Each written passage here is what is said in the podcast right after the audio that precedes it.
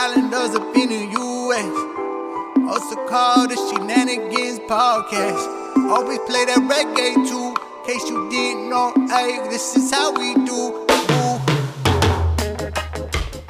Thank you for tuning in to Shenanigans Podcast, episode 13. This is a production of the Merire Media Group. However, we are not necessarily affiliated with Native Expat Radio because that's a radio station that plays music that entertains people, and I am none of those things. But thank you for tuning in to my quasi foul mouthed ranting and occasional spewing of statistics and facts and figures and all that whatnot. That said, on with the news.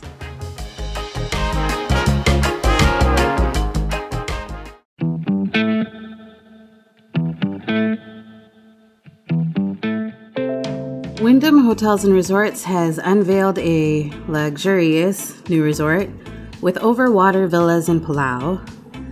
The Wyndham Palau is being developed by the Sea Sky International Development Group, a subsidiary of Global International Development Group. The resort is located in the air quotations unspoiled region of Aimeliik, which is home to spectacular natural landscapes, or was, ancient villages, and crystal clear seas teeming with colorful marine life.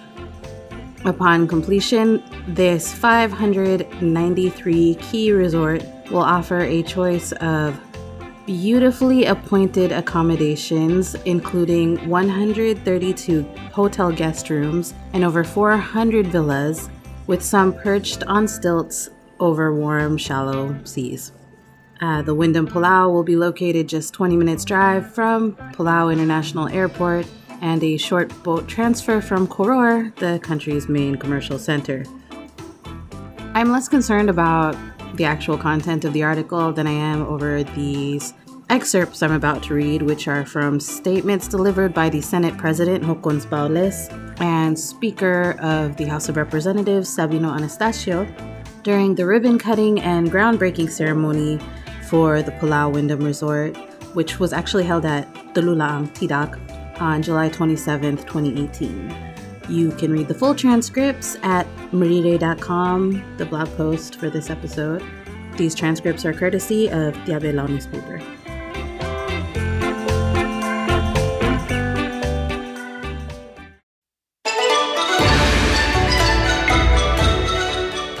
So, reading through Senate President Hokkons Baules' statement here. As you know, the Senate of the Republic of Palau is in line with the President of the Republic of Palau that we encourage high end investment that can promote Palau through good environment and make Palau a real pristine paradise. So I hope Minister Obiang, our office in Taiwan, stop bullying for the people of the mainland China so we can become closer, friendly with the People's Republic of China.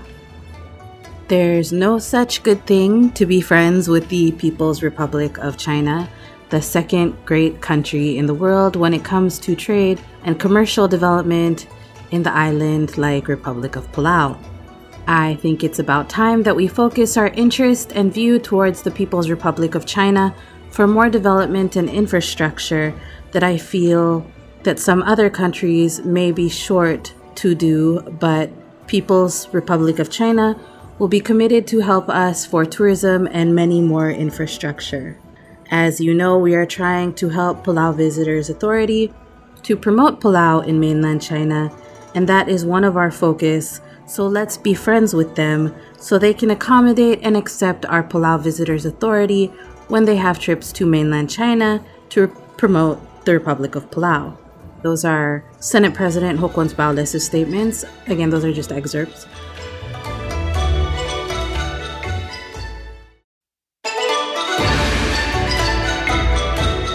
So let's go look at some excerpts from Speaker of the House, Sabino Anastacio. Several years ago, I met a young lady, beautiful young Chinese lady. Her name is Selena Zhang. She became my friend. Actually, became our daughter. But today, with that friendship, she wanted to invest in Palau So we spend about several weeks. I wanted to take her to Esar, but she decided she likes the sunset view. So she and my wife overwhelmed me and put the project in Aimeliik. So today is the day that Selina and the Chinese investors have decided to invest in Palau, and surely they invest in Palau at a high end, and it really fit on the law that the President of the Republic of Palau and the Congress, which is high end.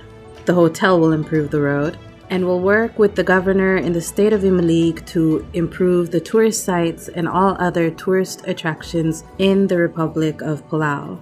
Anyway, this morning it is an honor that this is the single largest investment from China to Palau. And while the debate is going on between the tourists from China, we believe that this resort will bring more tourists from China. It will help PVA in promoting tourism in China. We ask Ms. Lee to continue to send more investment from China to Palau. The Senate President has offered her an apartment in Palau so she will be here a little bit more, you know. Why don't we give her a hand, eh?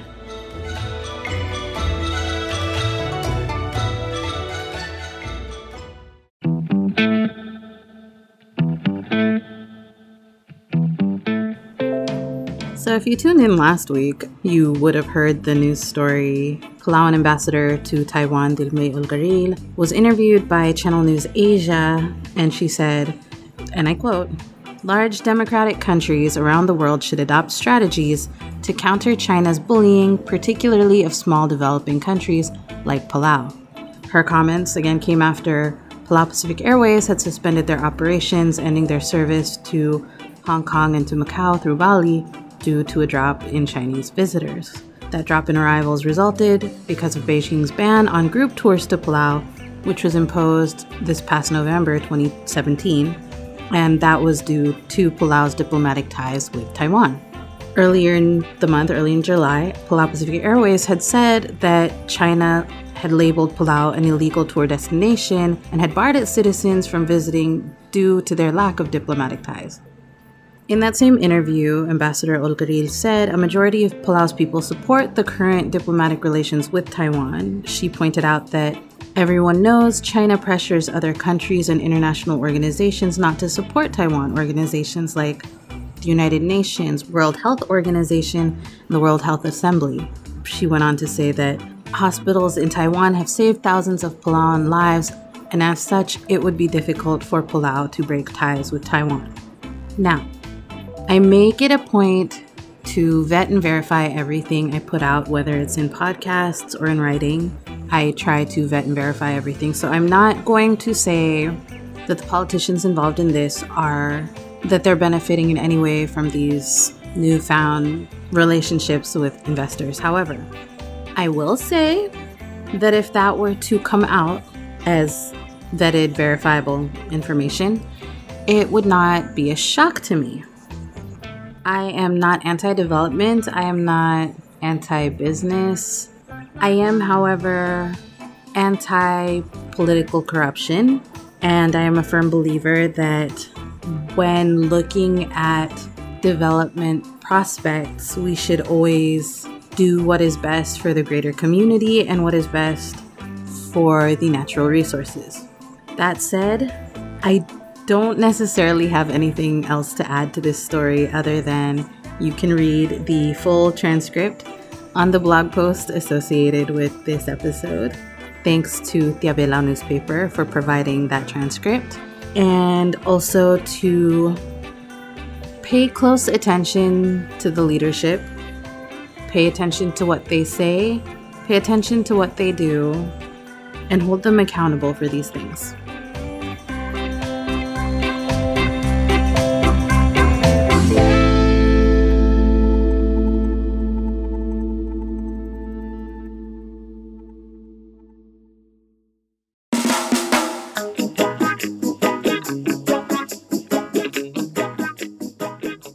Okay, so last week I covered the South Pacific Mandate. This week we're going to speed our asses on through World War II. I'm only going to go through the World War II Pacific Theater timeline because this segment is less about World War II itself and more about the end of the war, which is the birth of the United Nations.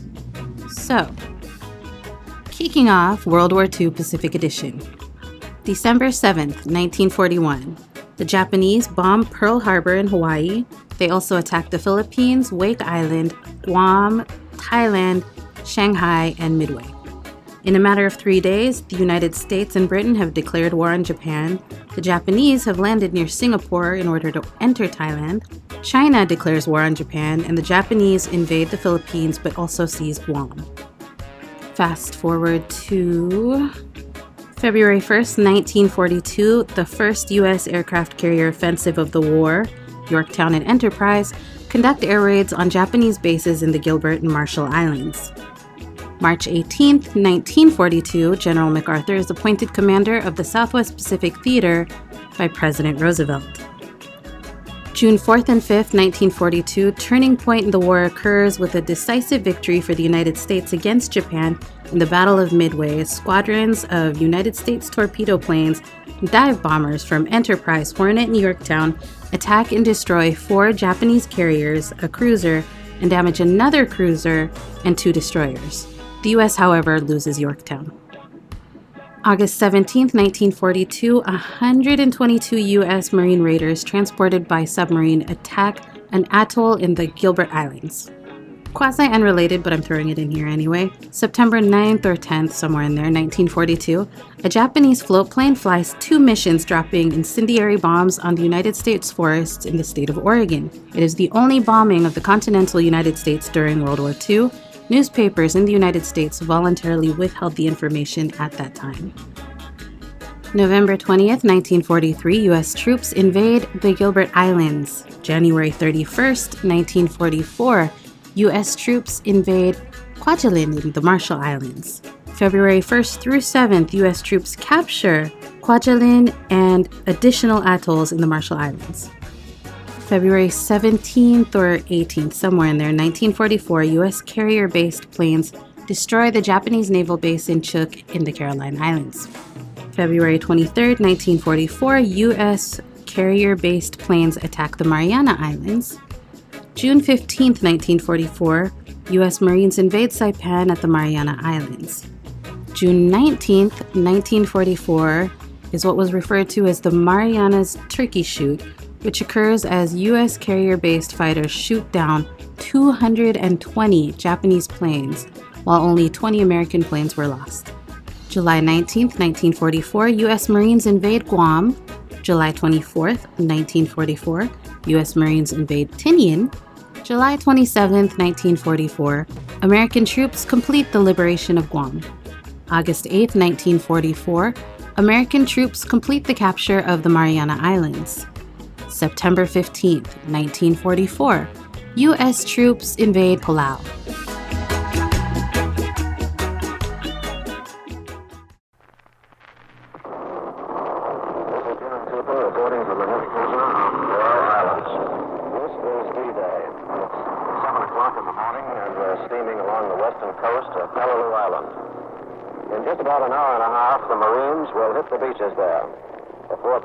Warships of this task force, which have been pounding the island for three days, will give it a final terrific softening up. During these three days, the Navy has been in complete control of the waters around these southern islands of the Palau Group. Java and the little islet of Negasitos.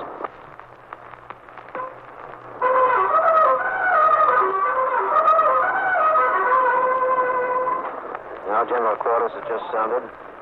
The crew is running to their battle stations, and in just a few minutes, we will start firing. We will start the final bombardment of the beaches before the troops go in.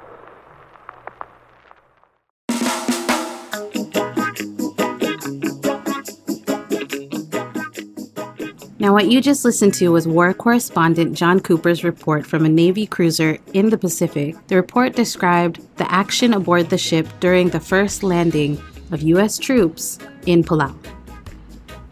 Moving right ahead, October 18, 1944, 14 B 29s based on the Marianas attacked the Japanese base in Chuuk. July 26, 1945, components of the atom bomb Little Boy are unloaded at Tinian.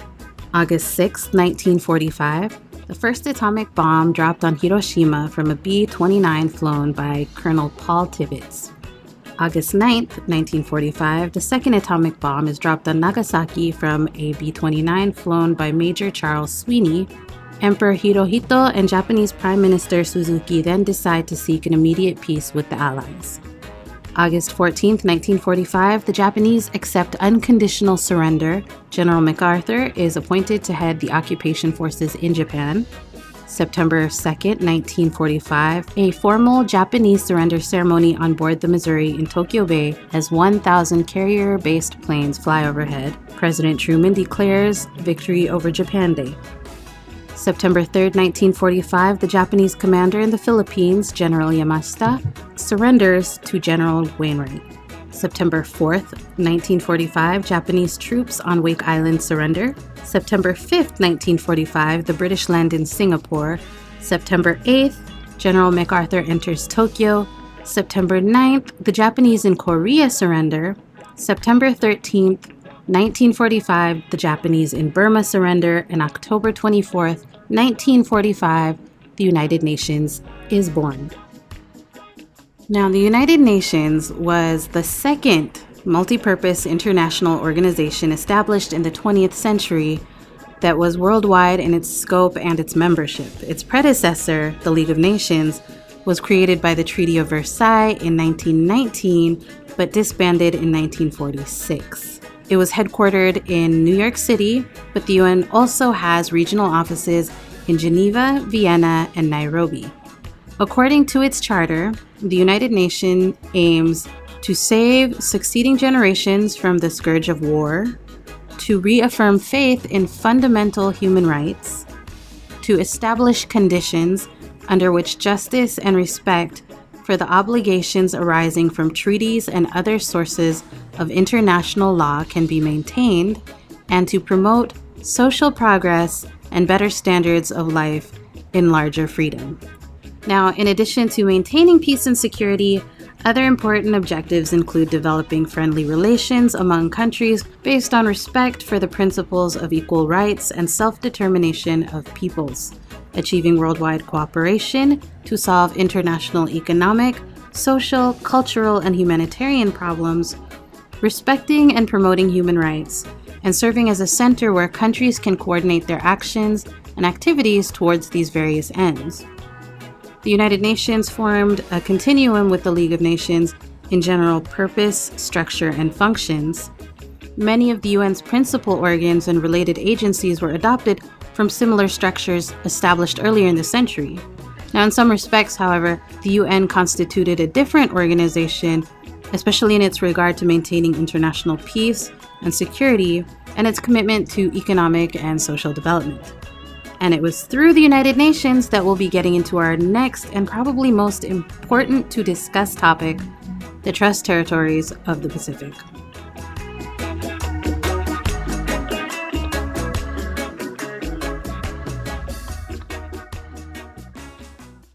No matter what it is, no matter what you do, never give up, keep on running through. That's why this podcast was there. Whether it's your bipolar or anxiety, OCD or depression, schizophrenia, man, we can all relate. It's the self care, it's the self care. Cause we is there, always be positive and you make it. While I was living and working in Palau, I'd heard this one statement several times, and it was one of those things that just never ceased to shock me. Oy, ang tanang mali marombing. You know, at least hindi ka lang lebadangi. Which in English amounts to, well, yeah, he's a drinker, but at least he doesn't hit her. And I'd like to say that I I only heard this once or twice ever, but I actually heard it said with uncomfortable regularity. It was said somehow like it was a plus. Almost in the form of, well, yeah, her boyfriend husband drinks and gets mad or yells at her, but at least he doesn't actually hit her. So, here's my periodic reminder to people that emotional abuse is still fucking abuse. Yeah, he didn't hit her, But he gaslights her on the daily, tells her she's worthless, and threatens to cheat if she doesn't feel like having sex.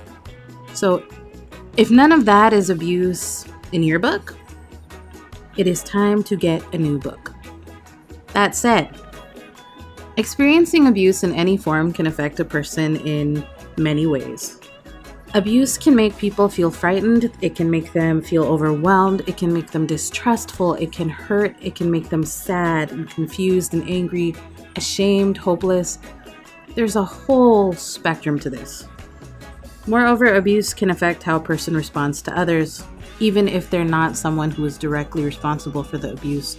It could be someone who had nothing to do with the abuse, someone who doesn't even know abuse is happening. If a person has a mental health condition, experiencing abuse may cause their symptoms to get worse, and all of this can change a person dramatically for the rest of their lives.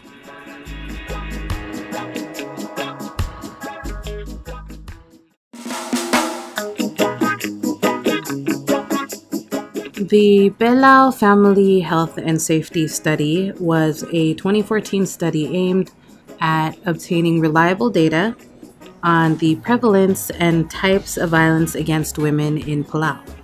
The study also sought to document the associations between partner violence and health issues and other outcomes, as well as to identify risk and protective factors for partner violence. Now, the study used two main reference periods to estimate prevalence of violence there's lifetime violence and current violence. Lifetime violence refers to violence experienced by a woman in her life, even if it only happened once. Current violence refers to violence experienced by a woman in the 12 months preceding the interview. Now, the study used an expanded definition of partnership in which the term ever partnered refers to women who have had a relationship with a man regardless of whether they were married. And so that includes women in cohabitating relationships dating relationships, separated, divorced, and widowed. The Family Health and Safety Study estimated prevalence of violence against women based on a sample of 931 women, of whom 886 were ever partnered respondents.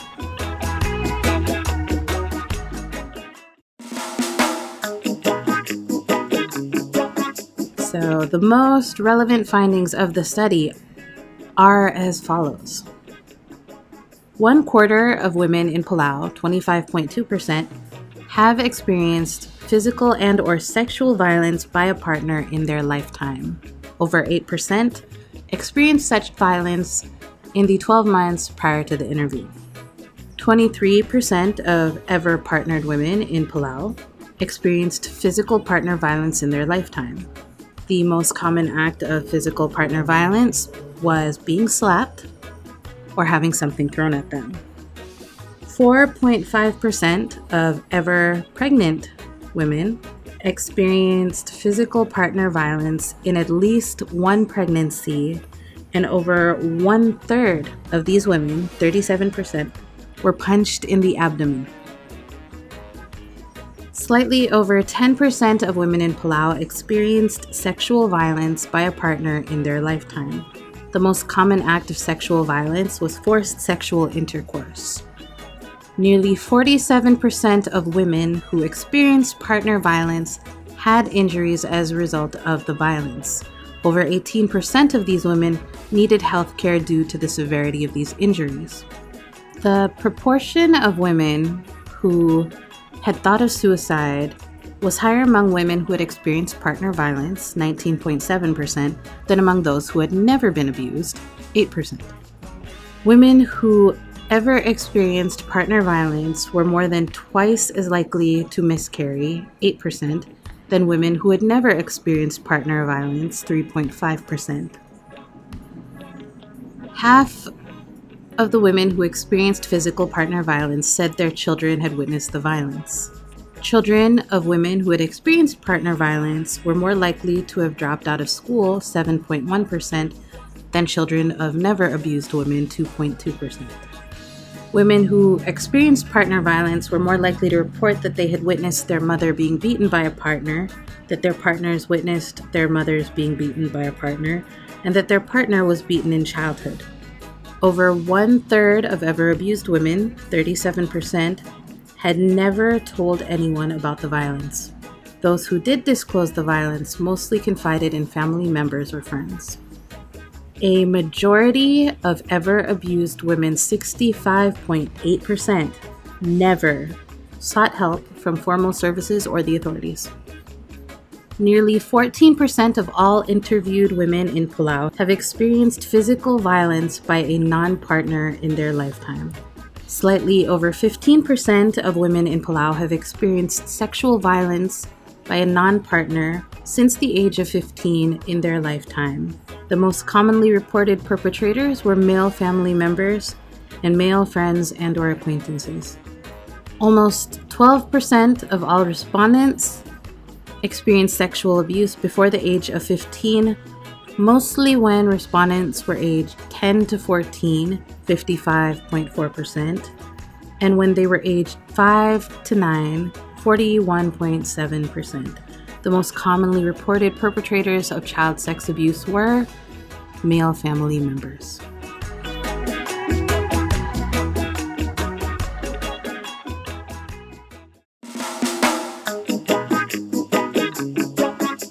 Palau, a situation analysis of children, youth, and women, was a 2008 report providing a situational analysis of the condition of children and women in Palau. The report indicates that of the annual average of 90 cases of adult domestic violence reported to the VOCA program, Victims of Crime Assistance, 90% involve assaults against women by domestic partners. The report also cites data from a 2007 study of high school students in Palau, the Youth Risk Behavior Survey, which shows high levels of violence among school aged couples and high levels of coerced sex. Specifically, data reveals that 14% of students were physically assaulted by a partner, 21% were forced to have sexual intercourse. Now, the Ending Violence Against Women and Girls Evidence, Data, and Knowledge in the Pacific Countries was a 2010 study. This report provided a synopsis of existing literature and survey material on the nature of gender based violence in 15 Pacific Island countries, including Palau. Among other things, the report states that access to justice in Palau is weak as there is a need for more extensive legislation to address violence against women and girls. The report, for example, indicates that there is no crime of rape within marriage and no statute that specifically addresses domestic violence. While it is important to note that this has changed since the passing of RPPL 8 51, which is known as the Family Protection Act in 2012, we also have to keep in mind that a majority of ever abused women, 65.8%, never sought help from formal services or authorities. Because again, both abuse and mental health are highly stigmatized in the culture. This makes it harder for a survivor to disclose aspects of the abuse, especially if they're related to mental health. Most commonly, they're going to be worried that you'll judge them, blame them, not understand them, or just opt not to help altogether. That said, communicating non judgment is key to countering shame and stigma. So offer support, validation, compassion, respect. Listen, empathize. Try your best to be there for the person who's making this disclosure. For more information about trauma informed care, advocacy, and other services to help people in domestic violence situations, I would recommend visiting the National Center on Domestic Violence, Trauma, and Mental Health website which will be linked from the blog post for this episode. That's my mental health check in. I hope y'all really do check in on yourselves and each other.